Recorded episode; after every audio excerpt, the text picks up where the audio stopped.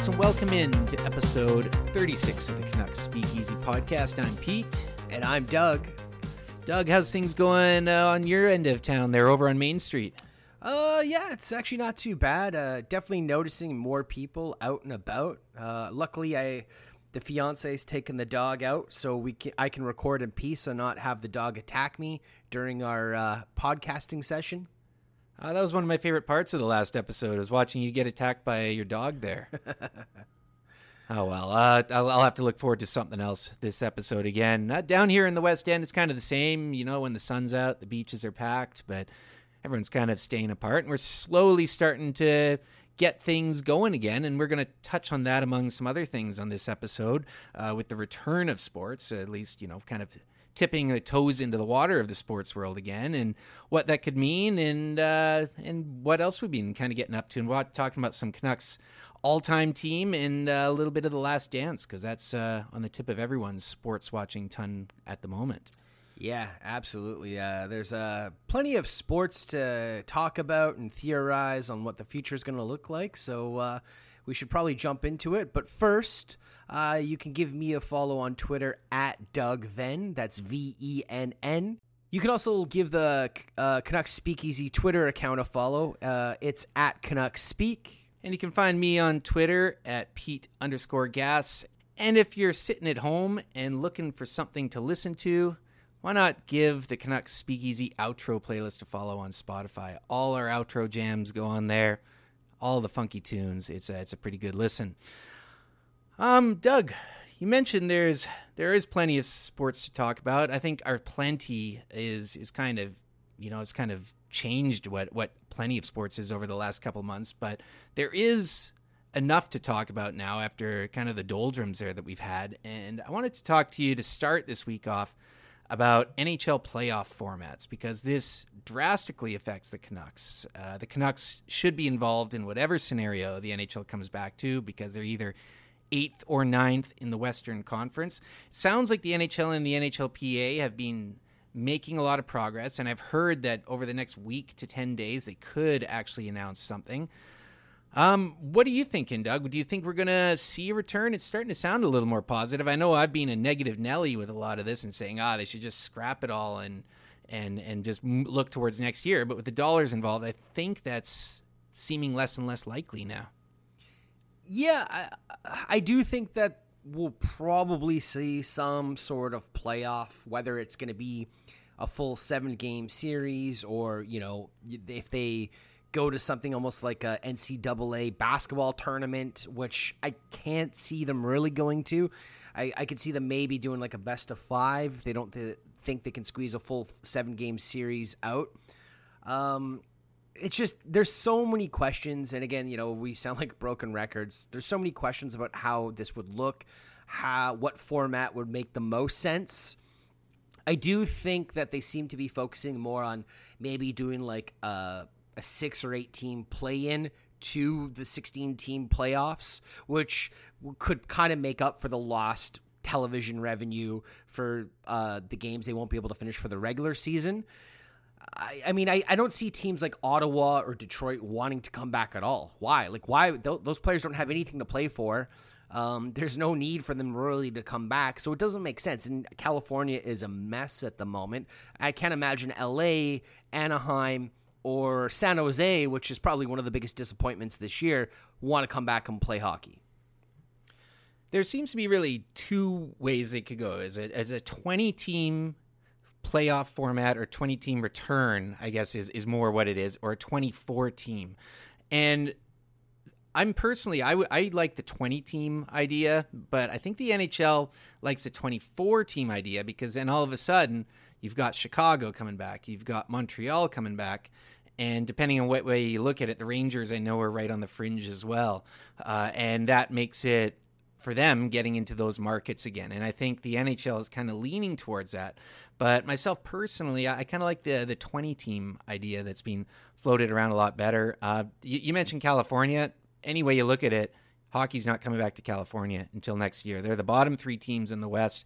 And with California being the mess that it is, it's kind of uh, works out in a nice way that the bottom three teams in the West are, are the three California teams right now. Yeah, I don't. I, I have paid a little bit of attention to the 24 uh, team idea. I don't really know the details of what the 20 team idea would it be.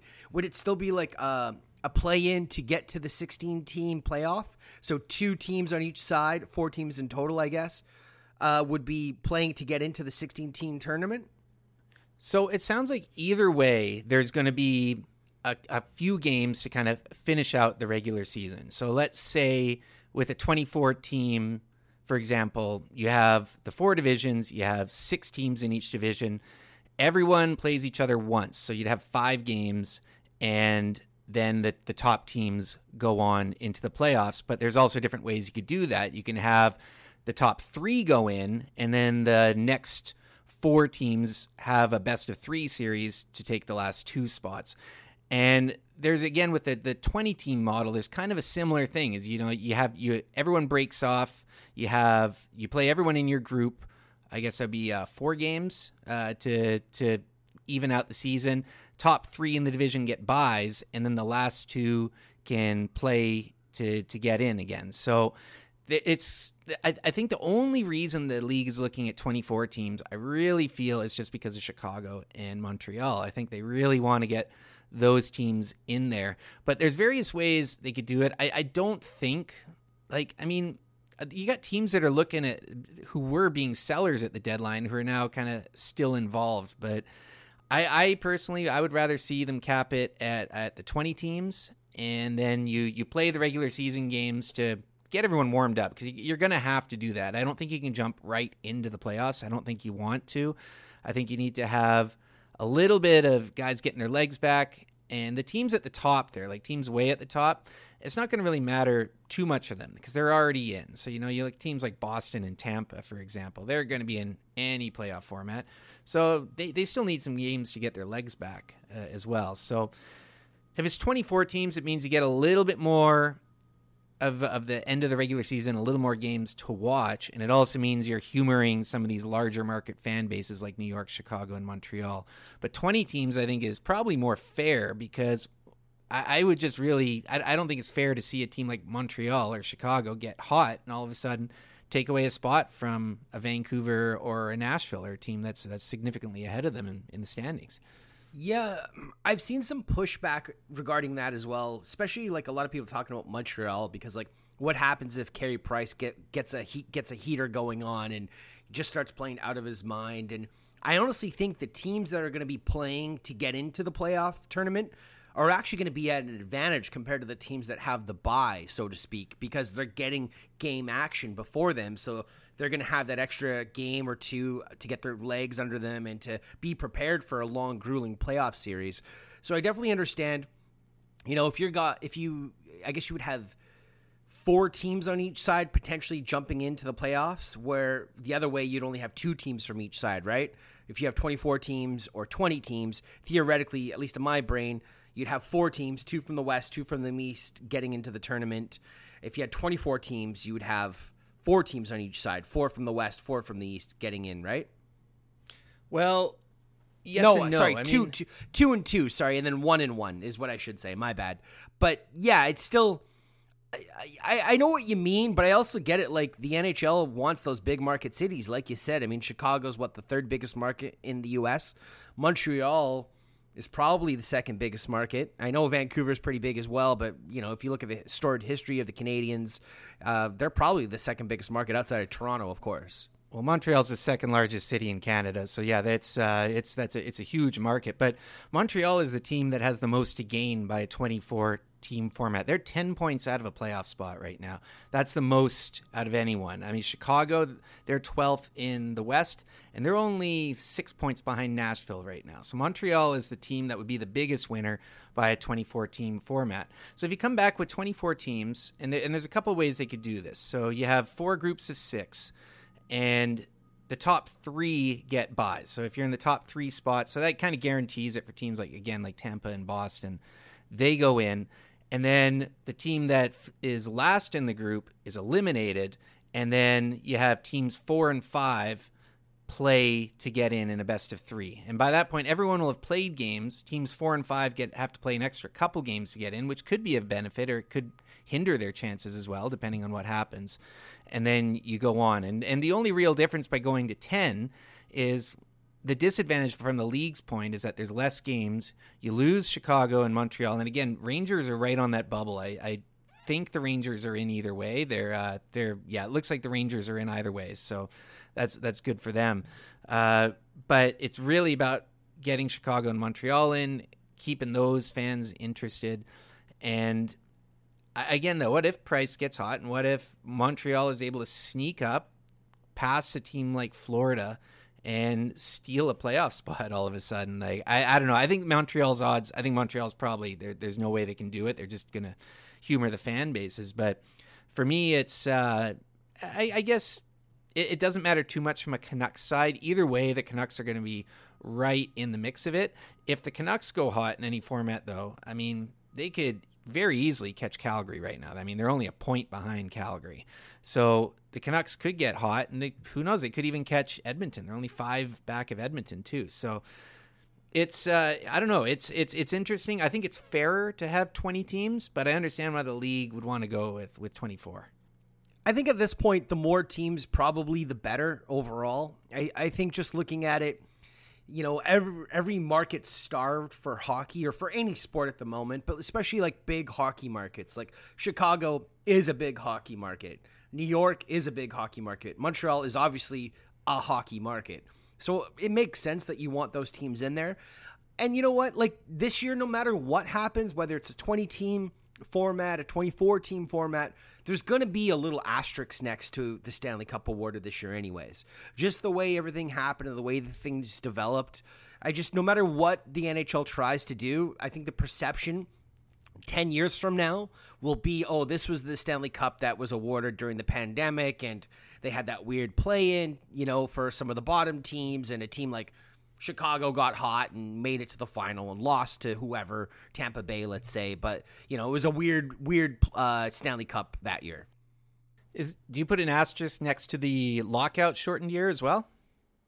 I personally don't, but I think people still do. I mean, I, I guess it depends, right? Like, no one remembers. Like, was it Pittsburgh that won the lockout shortened year? I believe so. Yeah, and I mean, it's funny because they'll have actually played more games this year than the lockout shortened year because the lockout shortened year I believe was only 48 games and most of the teams now are around 70. But see, here's here's why I think there's a little bit of a difference. I think it's because ha- playing less games, it's not that big of a deal. The playoffs and the the teams that made the playoffs, there's no contention there. In considering all the teams played the same amount of games. This year, I think it's different because teams haven't played the same amount of games, so it's a lot harder for them to try to seed the standings from the West and the East and figure out playoff matchups. That's why they're opening it up past beyond 16 teams to potentially 20 or 24. So I think that's why there might be a little bit more contention on the eventual winner of a Stanley Cup if this does end up coming to fruition this year. Well, it's it's going to winning percentage regardless is is the tiebreaker. It's not points. So you're going to be looking at winning percentage, which is why if you look at it that way, the Canucks are in. But if you look at overall points, Nashville is in because uh, of the way the, the default sort is on on the NHL.com website. But I think that uh, regardless, right now, I, I don't know if you should have more teams. I think the more teams in, the less credible it is for this kind of tournament. I think uh, you do have to have a, a, line that you cut off. And regardless, like I said, you're not going to see the California teams. You're not going to see Detroit and Ottawa uh, and New Jersey and Buffalo. Uh, all those teams we we know they're out. So it's just a question of are you doing a tournament that includes Florida, Montreal, Arizona, and Chicago? Are you cutting those teams as well? Yeah, uh, I I think just given the circumstances, and you know, I think they're also worried about like you know a market like Arizona, which you know this could be the end of Arizona essentially as a NHL city I don't know if, you know, that market, I mean, that market was in trouble to begin with. And, you know, so this could be a way to kind of hopefully galvanize the fans and get the fans and that market to go out to the games and what have you. I, I, I know what you're saying, and I totally agree with you that the more teams you add to this, the less credibility the end result is going to have, I think, you know, in the future. But I think right now they're they're trying to open it up to everybody. They, I think they want as many teams in as possible that weren't completely out of the race, a la Ottawa and Detroit. Yeah, there's teams that we we know are are, are completely out of it, and, and I, I get that they want to have more markets in, and the way that they're talking about formatted, it's still going to be really hard for a team like Chicago or Montreal to get in. But there is that chance. There's that outside chance that the team gets hot enough. Montreal wins out their group, let's say in a 24. If Montreal won out their group, they theoretically could get into the playoffs. I mean, if they if they won five in a row, if Carey Price gets hot, Montreal could make the playoffs, which would be kind of an incredible story considering they uh, have 11 games left and they're 10 points out of the playoffs. But I think maybe a lot is more. Maybe I'm making a lot more out of the whole Montreal thing than than I need to. I get that they're they're trying to get as many teams in as the big markets, Montreal and Chicago. They want those fans to get back. The other thing that I find interesting though is is it's an unbalance with the teams. Like right now, if you're to do 12 teams, seven teams in the uh, in the Central Division make it, and only five in the Pacific do. So you'd have to have someone from the Central I think geographically it would likely be Minnesota jumps over and plays into the Pacific Division, and then likewise in the East, uh, the cutoff there. I think uh, in the Metropolitan, seven of the eight teams would make it, and then you have five from the Atlantic. So you'd have to move uh, one of the teams over as well from the Metro to the Atlantic. And are you doing that solely based on geography and whatever you do, that's going to have an effect on it. However, you move a team. So I don't know who you move over to the Atlantic. Just looking at this right now, I mean, you want to. It'd probably be Columbus. I'm guessing you'd probably move Columbus over into the Atlantic. But uh, again, it's uh, however you do this, it's not going to be perfect. I, I guess every hockey fan wants it to be perfect, but there's no way it's going to be perfect. So it's just kind of creating a scenario that works best for the league and is fair enough that the teams that have the best shot of making the playoffs do make the playoffs. Yeah, and who knows? Like they might even look at a system where you know maybe all the Canadian teams play each other. You know what I mean? And they don't even do a west east, so to speak. You know, they they divide it by north and south. And I mean, again, I don't know looking at it how you would divide it like that. I mean, Winnipeg to me would make sense to kind of move over to the west or to the Pacific Division as well. Um, if you because you said there was is it the Central team the Central Division had seven and Pacific only yeah. has five right so maybe Winnipeg yeah. would be the team. That would be a good one too. That'd be the old Smythe. I don't see any way they have teams hopping conferences. I think that really hurts the integrity of it. Uh, I think you're going to keep teams in the conferences. You do have the U.S. border you got to figure out, of course, and you do have all these players who are uh, overseas. But regardless of how you break it, uh, you're going to eventually have to figure that out. And I mean, teams, if you put them all in a hub, it doesn't really matter where it is. If you're like, hey, this is your hub and this is your hub, uh, then I don't think it matters too too much how how they do it. But uh, I I don't see them splitting up the conferences. I think I think the teams will stay in the conferences. That just gets super messy with trying to figure out a playoff race. It's all of a sudden Vancouver is is a, a, bad example, but Vancouver is now in the Eastern Conference. I mean, it just it completely messes things up. So I think you're going to keep things with how they are with the conferences. It's just there'll have to be some division hopping for the hubs and the groups to to make it work, in my opinion. Yeah. What do you think? And again, look, it's pure speculation, but like, when would you see a realistic date of an actual game being played? Because you got to think they're going to do roll call first, right? They're going to call all the players overseas to come back to their teams. They're probably going to have to spend two weeks in quarantine before they can even start practicing with their teammates. And then from there, you're going to want some sort of training camp, which is probably going to be, I would imagine, three weeks. Maybe, maybe they can cut it down to two. When would you theoretically think the first game would be played? I've heard the PA wants a three week training camp, but I think I don't think that's going to happen. Um, I think you're you are going to need your quarantine and whatnot. I think that uh, what's today? Today is the 20th we're recording on. Let's say in the next 10 days, the NHL and NHLPA sort something out.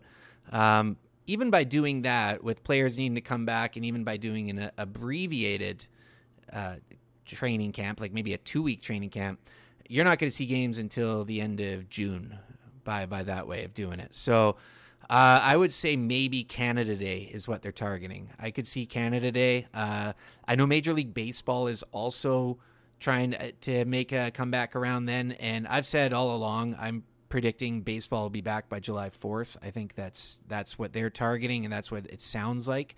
Um, and I think the NHL is going to do whatever they can to get back, but it's it's going to realistically, I think Canada Day, the day we'd normally be going in and watching the free agent frenzy, is going to be the return of hockey. So I think that's the earliest. I think there's also the NHL would like to beat out the NBA if they can, but might that's always tricky because there's a lot more hurdles for the NHL and the, the NBA. But I think realistically, July 1st is is about when you could maybe expect to see hockey back, and then when does that go until? Probably until the end of August, and then uh, we're going to have an abbreviated season next year. I, I still don't know how they're going to do the draft and free agency and other things in there as well, and insurance for the players and and all that other stuff. Well, I will say this, Pete, for uh, two content creators and podcasters like you and myself, it won't be the dog days of summer for uh, sports if they are able to start playing hockey, say in July, and then rush free agency at the end of August, beginning s- September. Somewhere in there, like you said, there's got to be a draft that's going to be done, and it, again, you got to feel sorry for these young kids who've probably waited their whole lives to for this year to be drafted, like an Alexis Lafreniere, and now that whole thing's on hiatus. Who knows when this poor kid's going to have his chance to get drafted? Uh, I think July 1st is a little optimistic. I think I agree. I mean, that would be the perfect scenario. Just like baseball coming back on the 4th of July would be the perfect scenario. I, I still think you realistically, you're probably looking at like July 14th, July 15th before we could probably see the puck drop for the first time. Hey, yeah, July 15th, that's my birthday. It'd be the first time I'd ever get to watch hockey on my birthday. Wow, I didn't even know that off the top of my head. That's a, that's a good guess. Pete's birthday. But, hey, there we go.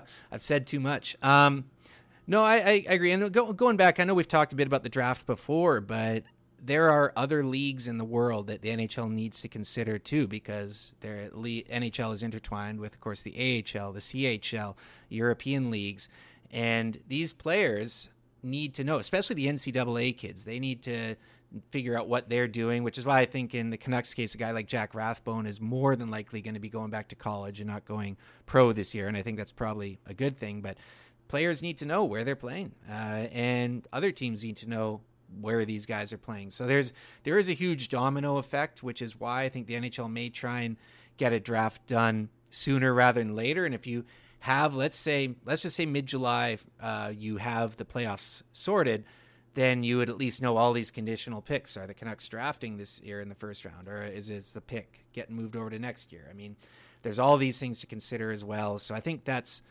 that it's all good. Geez, there's so many moving pieces, man. It's it's uh it's a bit of a mind fuck trying to get your head around it. But I think uh, early to mid July, it sounds like we can we can say hockey could be back. Um, it sounds like more and more not could. It sounds like it will. I think the the money involved with it, it with it coming back this year is probably too high to just completely forfeit and forget and walk away from, especially with everything that's happening. The players are looking at escrow and the owners are looking at their pocketbooks and everyone's saying we need to get this back. On a similar vein with the topic we're discussing here, do you think one positive test shuts it back down? Or do you think they like what happens if like a, a player on a team po- eh, test positive? Obviously, they're going to have to test the entire team to make sure no one else is you know, like what if you're in the middle of a because it sounds like they're going to be testing every day. I know, I think it was Major League Baseball thinks they'll need like ten thousand tests a day or something crazy like that. I don't know if the NHL would need that many, but they'll probably need twenty five hundred to maybe you know three thousand a day tests because you got to think all the equipment managers, coaches, uh, players, all that stuff. What happens if the Canucks are in the middle of a seven game series and Jake Virtanen, who is probably the most likely person on the Canucks to test positive. At I was going to say opinion. him too. um, you know, what if he tests positive or whoever else? Let's say you know Markstrom tests positive. Are the Canucks now like eliminated from the playoffs because of it? Like, what happens? Well, I think the the rules of quarantine are going to be extremely strict. This is a bubble they're going to create, and I know Vegas is one of the places they've talked about because there are hotels big enough that attach right onto the rink there that they could just keep everyone together. Uh, I don't know, um, but if a player gets sick on a team, it's hard not to envision them having to quarantine the whole team, and yeah, that would be completely unprecedented. But would a team have to forfeit? That may just be something in there. Is that look, we are taking this seriously. We're going to be doing this, but you as teams also need to be sure of this because if something slips up, your team is out. But what if that means that oh well, Vancouver has played Chicago, Minnesota, and Winnipeg in the last day or two, and all of them have to get quarantined too. Yeah, it's it's a worse nightmare for the NHL to do that. I think it's going to be a lot of testing, a lot of quarantining, and everyone is in a bubble. Yeah, uh, it'll be interesting. Regardless of what happens, I mean, I can't say it's not going to be entertaining. And I don't think anyone will be ordering pizza to the room, and we can we can talk about that a little bit more later as well. Um, we could talk and speculate a long time about the NHL, but let's just kind of keep this moving along. We've uh, seen the return of sports in kind of the dregs of sports, in some people's opinion. Uh, UFC is back, NASCAR is back, and Bundesliga is back. And I got to admit, I watched all three of those this weekend because they were on.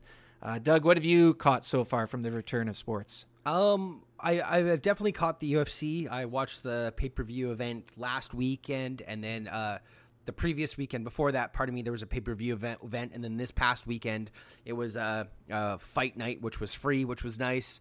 Uh, I didn't watch NASCAR, um, you know, to see who turns left the best. Although I will admit that actually, when I was younger, I, I actually was a bit of a NASCAR fan. Uh, there was a racer named Davey Allison who I was a big fan of. He drove the Havoline car, and he actually died in a helicopter crash. Um, so a little, uh, I can't shit on the NASCAR fans too much because young, impressionable 12 year old Doug, kind of like NASCAR a little bit. Rusty Wallace as well was one of my guys. And the Bundesliga, uh, I didn't catch any of the games, but I definitely saw the highlights. Obviously, everyone in Vancouver has a tie to the Bundesliga and specifically Bayern Munich with Alphonso Davies playing for there. And by all accounts, he looked great. Well, NASCAR's racing right now as well. Um, they're doing another race at Darlington. I forgot they got like four races in 11 days.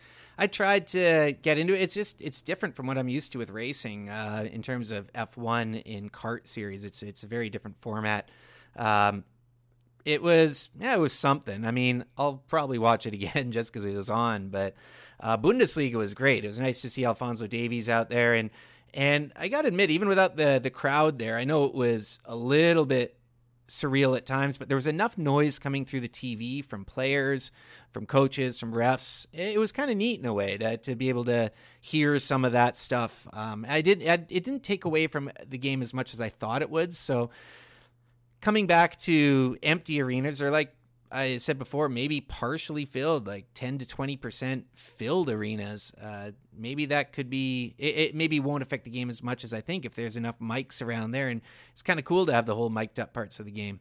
Yeah, well, even the UFC, like watching those couple two events that I've watched, I think they've actually had three events in the last uh, two weeks, but the two events that I got, I caught, just hearing the coaches, like you could always kind of hear the coaches, but you can hear them way more now, and you know, kind of what they're saying, and even like you can it's not really an echo, but like you can actually hear the the commentators a little bit more clearly uh, as far as their like dissonant sound while they're commentating on the fight. Uh, it is surreal, and uh, there was a couple of interviews of some of the fighters after uh, one of the events, and they said it was just so weird coming out with their like pump up music, and there's no fans, and you know everything. Even the coaches, I heard a couple of the coaches, they were saying, you know, they were kind of like normally they're kind of like yelling at the fighter because they're trying to drown out the, all the crowd noise to let them know, you know, hey, you got to knock this guy out or you got to, you know, keep your hands up to block those shots or whatever they're saying. And from what I had seen with a couple of interviews from coaches post fight, they were they were actually kind of whispering because they didn't want the other team to kind of hear what they were trying to tell their fighter. And they said it was just a weird thing, and it was just yeah, it was just wasn't what they're used to. And I don't think any of us are used to this. UFC at least they're able to black out enough of uh, the stuff around the octagon. I, f- I thought that you you couldn't tell too much what a cavernous room that they were they were fighting in.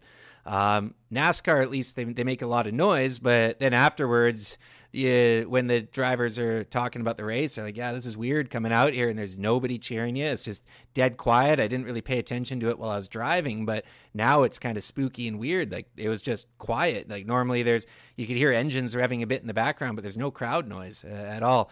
Um, Bundesliga was the highlight for me. I mean, uh, I, I, I'm a soccer football fan, and uh, getting to watch Bayern play and Alphonso play, and you're starting to see movement with the Premier League as well now. Um, so it, it's it's it's again it's funny that the sports that come back first are the ones I really don't know much about. Like I know you're a UFC fan, I don't really follow it, but I I enjoyed watching it enough. Uh, uh, there's a lot of aspects about UFC culture and stuff that drives me crazy. Like I freaking hate the announcer always yelling fighting all the time. I think that's the douchiest thing uh, I've ever seen in, in sports. Is anytime uh, the, the announcer's announcing these guys, he has to yell fighting in this corner. I'm like, oh man, that's just douchebag central right there. I don't like that at all. Yeah, I mean, we all know you have a secret stash of affliction shirts in your closet, Pete.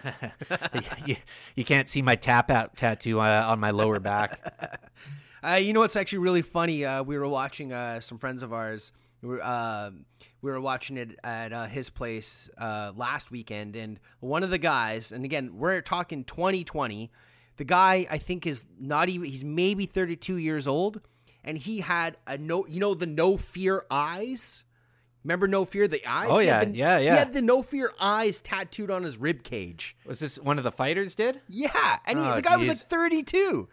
I'm like, dude, how is that even a thing? Like, yeah, No oh, Fear. That was like 1991 or something. Yeah. There.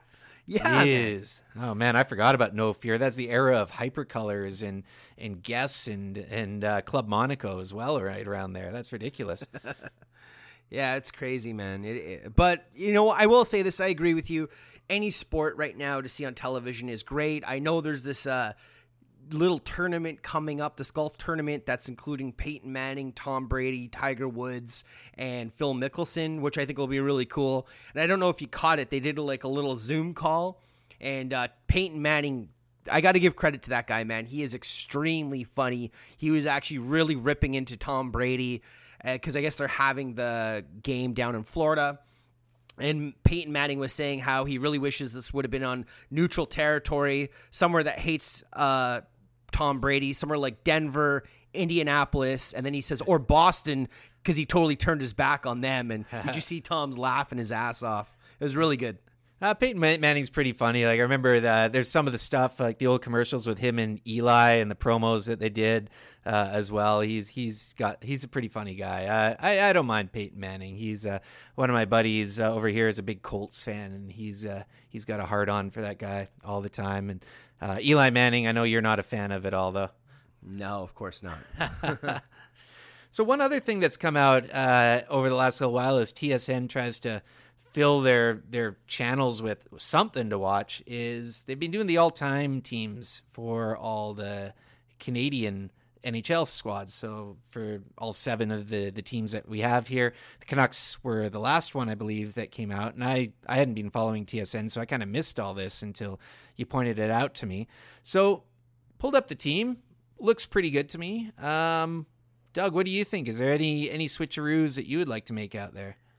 Yeah, I mean, goaltending, Luongo, McLean. There's no argument. Like those are nah. clearly the two best goalies in franchise history. No one's gonna have any contention about that. Nope, nope. I'm even, fine with that. Even the six defensemen, like you could make an argument for Jovanovski, absolutely. But honestly, Ohlund, Lidster, Lumme, Salo, Edler, Bieksa, I'm fine with that as well. It's it's pretty solid. If you had to put in Jovo, I mean, Jovo for me is kind of the next guy I think who could be on, on there. Uh, who would you take out? Uh, it would be between Salo and Bieksa for me. Oh no, no, you you speak ill. No, no, you can't take those boys out. well, definitely not Bieksa. Bieksa is like my all-time favorite Canuck. Um, and I also think I know we talked about this before too, but Sami Salo, I think if if he was healthy and you know didn't have to go out and do things like shave and push a lawnmower around and get in a car, he if he was healthy, he could have been the best Canucks defenseman we've ever had. That guy was amazingly talented, both ends. Of course, the bomb of a shot. Um, my my initial thought was Doug Lidster out of, out of any of them. I mean, Edler, Lumme, and Ohlund. I think those guys they're locks uh, on the left side there.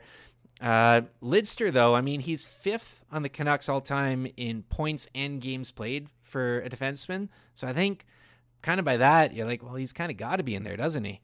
Yeah, I think he he played nine seasons for the Canucks. The other thing is, I have to double check because they they were very they made a poignant point to make sure that every player was playing the correct position.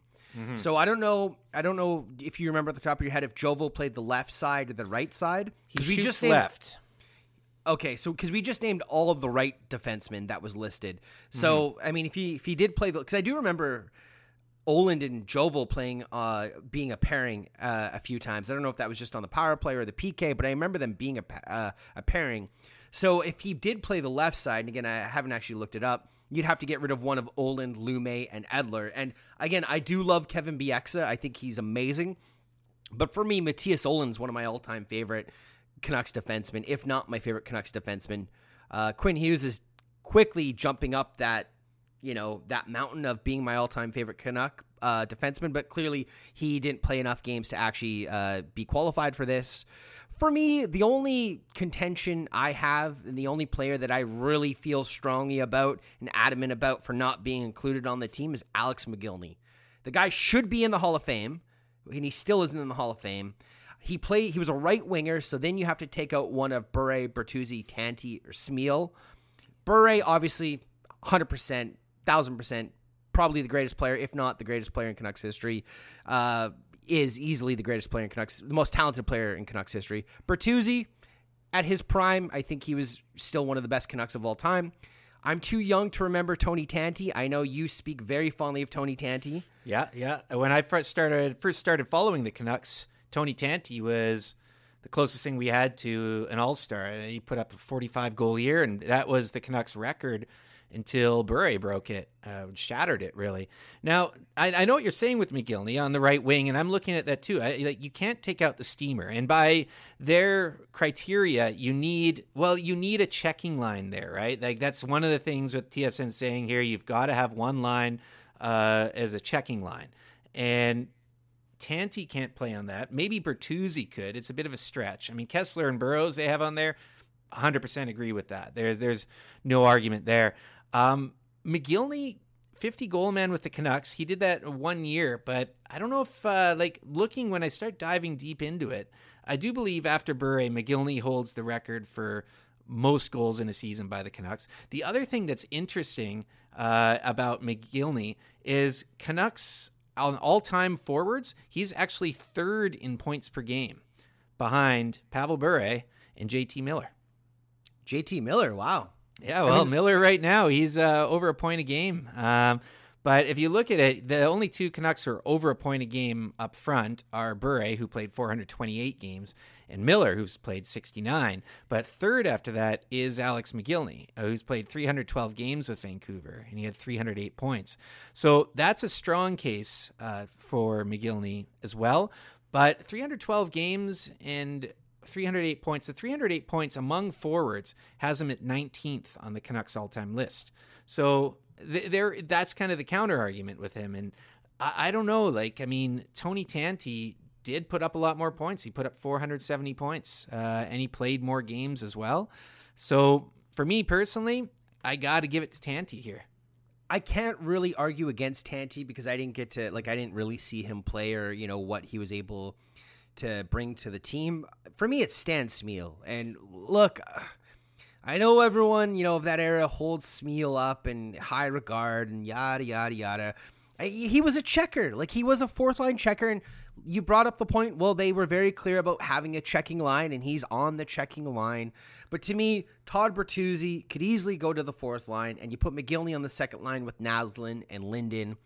Uh, again, that's just me. Uh, and they also have a foundational player, Orland Kurtenbach. I don't know what that really means. I don't know if that's just like because he was the first captain or anything like that. But why yeah, couldn't Smyl? Sure. Yeah, why couldn't Smyl be your foundational player and then you put Mogilny there? And I know Steamer's the first guy to get his first Canuck to get his number retired, so that obviously holds some precedence. He's still part of the organization. Um, you know, you got your Steamers hot dogs in the arena, which I've never tried, but I heard they're good. They're, they're pretty good. But I mean, Steamer as well. Like he is a captain, uh, former captain of the team. He's still with the organization. He played 896 games. He's fifth among Canucks forwards all time scoring. Like there there are a lot of things with him, and and yeah, I know that when we re- I, we retired Steamer's number, it was almost like we had to retire a number. Uh, Canucks were just like we needed to retire someone. Would Smyl have been retired in a place like Montreal or Toronto? Eh, it's debatable, right? I, I I don't know, and I think that's the only kind of thing that can maybe have people questioning it, but. I, I, I can maybe handle putting Smyl as the foundational, but I think he's done enough. As much as we rag on him at times, I think he's done enough to to get in there. Um, and and yeah, so the right side is crowded. Maybe you move Smyl down. I mean, or- Orland Kurtenbach was uh, our first captain and was with the team for the first couple years. I'm not really sure what their criteria is for a foundational. Oh wait, here it is. Foundational players are defined as players part of the fabric, the DNA of a franchise. So you could move Smyl there. You could, but again, he's the fifth highest scoring forward all time. Like he probably deserves a spot on that team. Yeah, uh, again, you're not wrong, but I also think with Smyl, it's just he's a legacy player. He played his entire career with the Canucks. Uh, at least I believe he played his entire career with the Canucks, or the, you know, obviously the majority of the, his career with the Canucks. He played, uh, you know, for the Canucks for. It was his whole career. He was, and he also played for the the Bruins, the New Westminster Bruins. That's where he was drafted out of, if I remember. Oh, okay. Um, so I get it. Uh, you know, I will say this as well. Uh, very glad Ryan Kesler's on the team. Absolutely deserves to be on the team. Um, so I'm glad that happens because there seems to have, you know, I think the the wounds have been mending this year with the 50th year anniversary and him being invited personally by the Sedins to go to the Jersey retirement. Then obviously him and BX is starting the podcast. But Kesler 100% deserves to be on the team. I just feel like Alex Mogilny gets no fucking respect. Like, I don't get this guy. He's not in the Hall of Fame. He should absolutely be in the Hall of Fame. He was one of the first defectors over from Russia he, to mm-hmm. play in North America. Like, he, I think Makarov was the first kind of high profile guy, and Larionov as well. Well, it was the same year. So if I remember, I think it was Sergei Priakin was the first one who came over, and he went to Calgary. And then the next year was the six Russians, and that was when uh, Krutov and Larionov came to Vancouver. Mogilny went to Buffalo. Um, who Did Makarov go to Calgary? Uh, Makarov went to Calgary, and then Fetisov and uh, is it Konstantinov? I think went to New Jersey, and those were the first six. But Pryakhin was the first one. But yeah, Mogilny was in there, and then right away after that, of course, Makarov won the Calder, and then they changed the rules with that that you can't be over 25. And then Mogilny tied Selanne, and Selanne's rookie year was 76 goals, which was that year where I think also Robitaille, Jagr, and Lemieux, I think, all also broke 60. Like that was that year where just points were coming out the wahoo. Uh, but that was right around that time. And yeah, Mogilny, Mogilny, in my opinion, all those Russian players deserve to be in the Hall of Fame. Yeah, and I, again, so for me, you know, I will admit I'm a little sensitive. I, I feel like he should definitely be in the Hall of Fame. I feel like he's not really remembered for his time as a Canuck. And, you know, like you said, he's the only, I think, outside of Pavel Bure, he's the only other Canuck to score 50 goals in a season. Yep. And Bure also got hurt. He blew his knee out. I think the first year they traded for Mogilny uh, in that Mike Peca deal, which obviously Mike Peca was another def- uh, young center who I really liked, kind of you know the same ilk of Ryan Kesler. Had that open ice hit on uh, Teemu Selanne. I remember it was one of my favorite highlights as a kid. Uh, and yeah, I just feel like Mogilny just I don't know what it is, man. He just doesn't seem to get the respect. I will say this, and I do remember this, Pete. I believe uh, it was the Sedin's retirement game. There was a guy at the aisle across from us who was wearing a Canucks Alex Mogilny, the salmon red jersey. And I kept giving him the old eye. I was like, "Nice one, buddy." I respect he's, you. He's like that creepy guy with the ponytail is giving me the look over there. Um, what do you think about my my only question? And I, like I knew I knew you're a big Mogilny fan. I knew you were going to bring that up. So I was looking at the right side. I'm like, look, there is an argument for that. Maybe moving Smyl to where Kurtenbach is just to make room for Mogilny. I get that. For me, uh, the left side, Jeff Courtnall or Greg Adams. I would probably actually go with Greg Adams. Um, but Adams, to me, he he was almost like a playoff performer, where Courtnall, I think, had better regular season numbers. Well, actually, if you look at it, and I was looking at this earlier, uh, let me just pull this back up. Um, bear with me one sec. Is they both actually were incredibly good playoff performers. Like Jeff Courtnall is actually fifth in all time in Canucks scoring for the playoffs. Adams is a little further down; he's tenth. But Courtnall really lit it up in the playoffs for for the Canucks, 61 points in 65 games. Um, and I remember, of course, that big goal at Game Five against Calgary back in '94 when he came streaking down the wing. Um, so I think that gave him a bit of nod. Also, being from Victoria and being a former Cougar as well, I think that kind of gave him that little bit of a push. Um, so it, it's a it's a I'm a huge Greg Adams fan though as well, and so I, I think Adams, of course, that same year he scored the Game Five OT winner against Toronto that knocked out the Leafs, and then the next game he scored the overtime winner in Madison Square Garden. So he's he's uh, again a huge part, and Adams is a guy I think that is pretty interchangeable. Same team as Courtnall. Uh, they they're they can kind of flip back and forth a little bit, in my opinion. Yeah, I, I agree. Like to me, that's like you you're not wrong. You can make an argument for either one. You can make the argument for Courtnall. You can make the argument for Adams. And you know what? Depending on who's arguing for who, I would probably agree with either one. I, I, I, don't have an issue with either one. Courtnall being in over Adams, I'm fine with. Yeah, well, fair enough. They're they're both they're both right up there. Cliff Ronning is another guy from that era who I guess centers are pretty jammed up, so it doesn't really matter because Pettersson's going to take that spot eventually, anyways. So, uh, yeah, it's uh, Adams and Courtnall, tough ones there. Um, again, two great trades though, uh, as well, right around the same time that brought them in. Uh, Adams came over with Kirk McLean from New Jersey, and Courtnall as part of that that big trade. I, I, can't even remember. I get them all confused, but I think that was with Ronning, Momesso, and and Robert Dirk, uh, if I remember. There was a couple of trades around there, but that brought in all those guys. Didn't Garth Butcher and some other players go the other way? I forget who else, but I, I feel like Garth Butcher was part of that deal as well with St. Louis. Yeah, he I, he was. There's like I, have I've said before. There's a lot of trades of the Blues. There were that era's Florida Panthers for us. Uh, there's a lot of crossover. Craig Janney, Peter Nedved. It gets it gets very very confusing. Um, last thing before we go to the free pour here, uh, just wanted to touch on a Thomas Drance article uh, about the Last Dance and and Pettersson, and I know you actually uh, brought this up and want to talk about it. So, love to kind of get your thoughts on that article. Yeah, I mean, for me, obviously, I think everyone and their mom has been watching The Last Dance. Uh, and you know, even people who I don't think are Michael Jordan fans and don't think he's a, you know, a likable guy. I'll say this, you know what? I don't think Michael Jordan ever wanted to be a likable guy. I think he wanted to win at any means necessary and any cost necessary. Um, and to me, if you look at Jordan, then it's not a great character trait at all. But the thing that motivated him the most was his pettiness.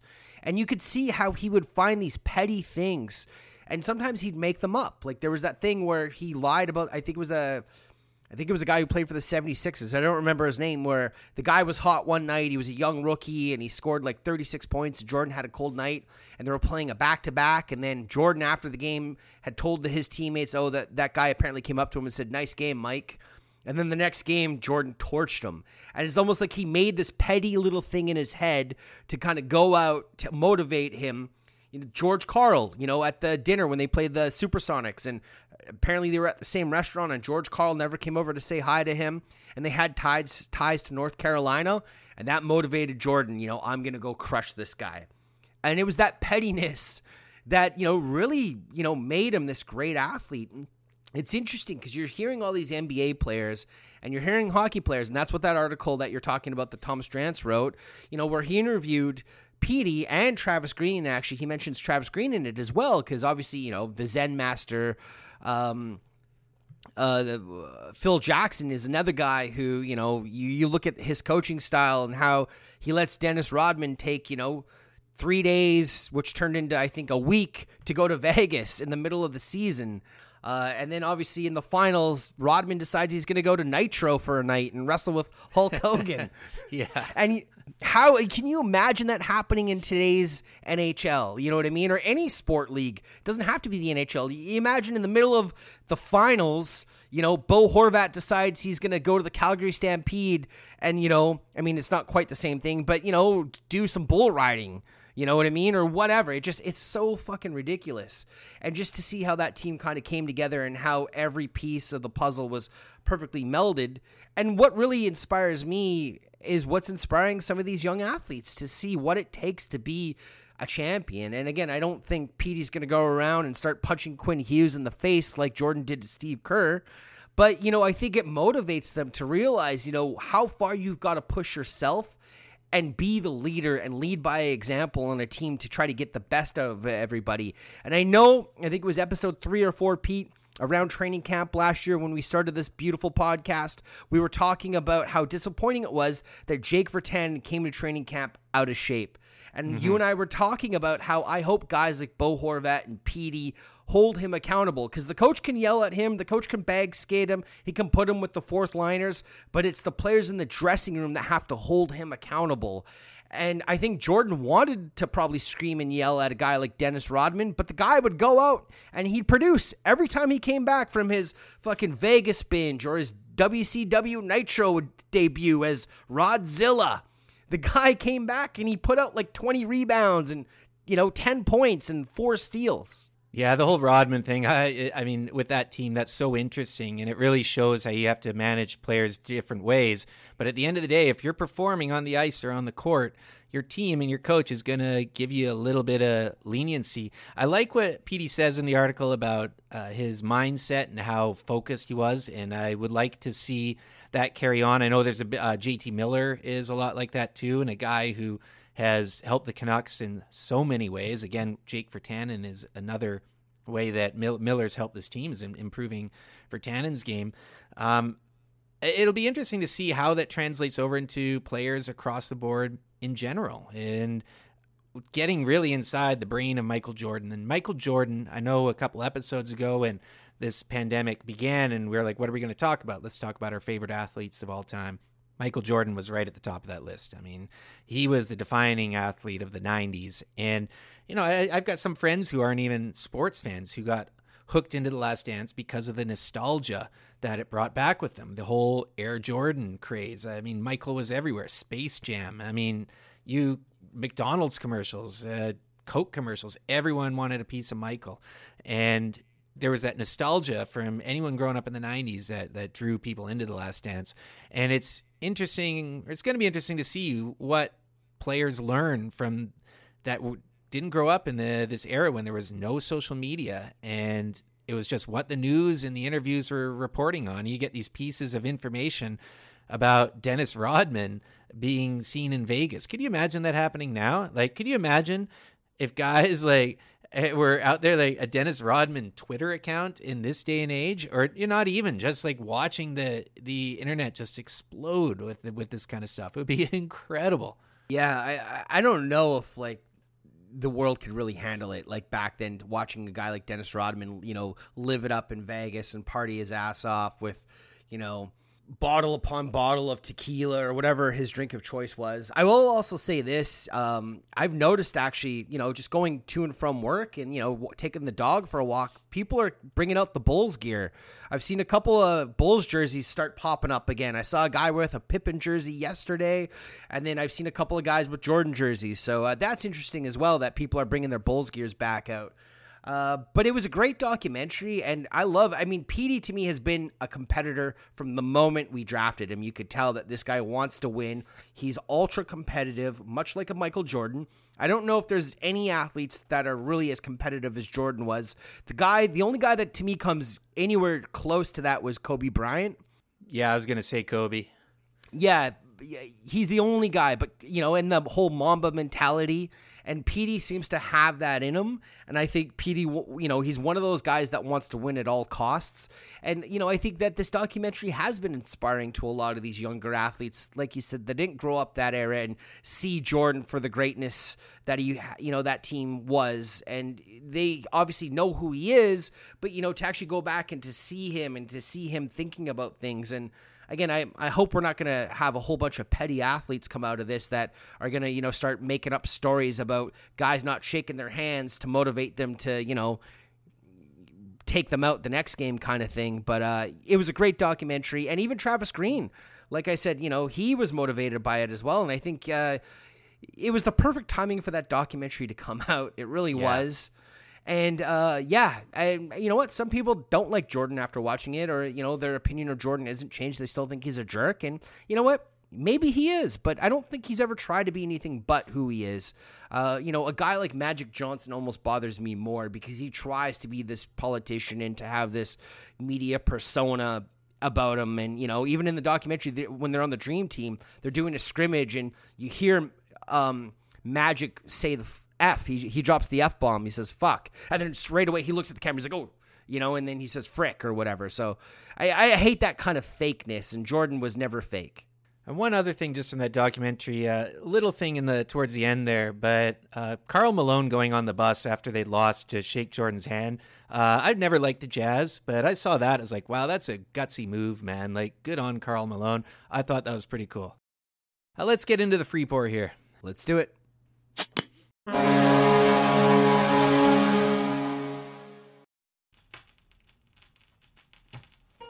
it's time for uh, free pour open floor. And uh, yeah i'm just gonna jump into mine.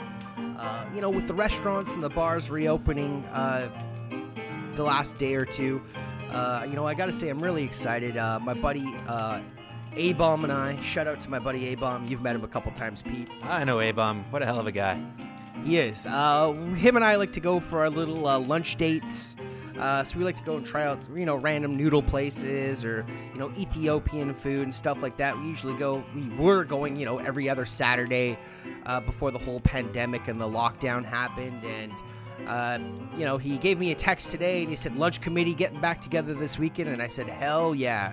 So I just want to say, you know, shout out to all the restaurants and all the bars that have been hustling the best of their ability to kind of stay open and to kind of you know, maintain some sort of revenue. Uh, I'm really looking forward to going out there and eating some pho, eating some ramen, uh, some dumplings, and izakaya. Uh, yeah, izakaya, exactly, man.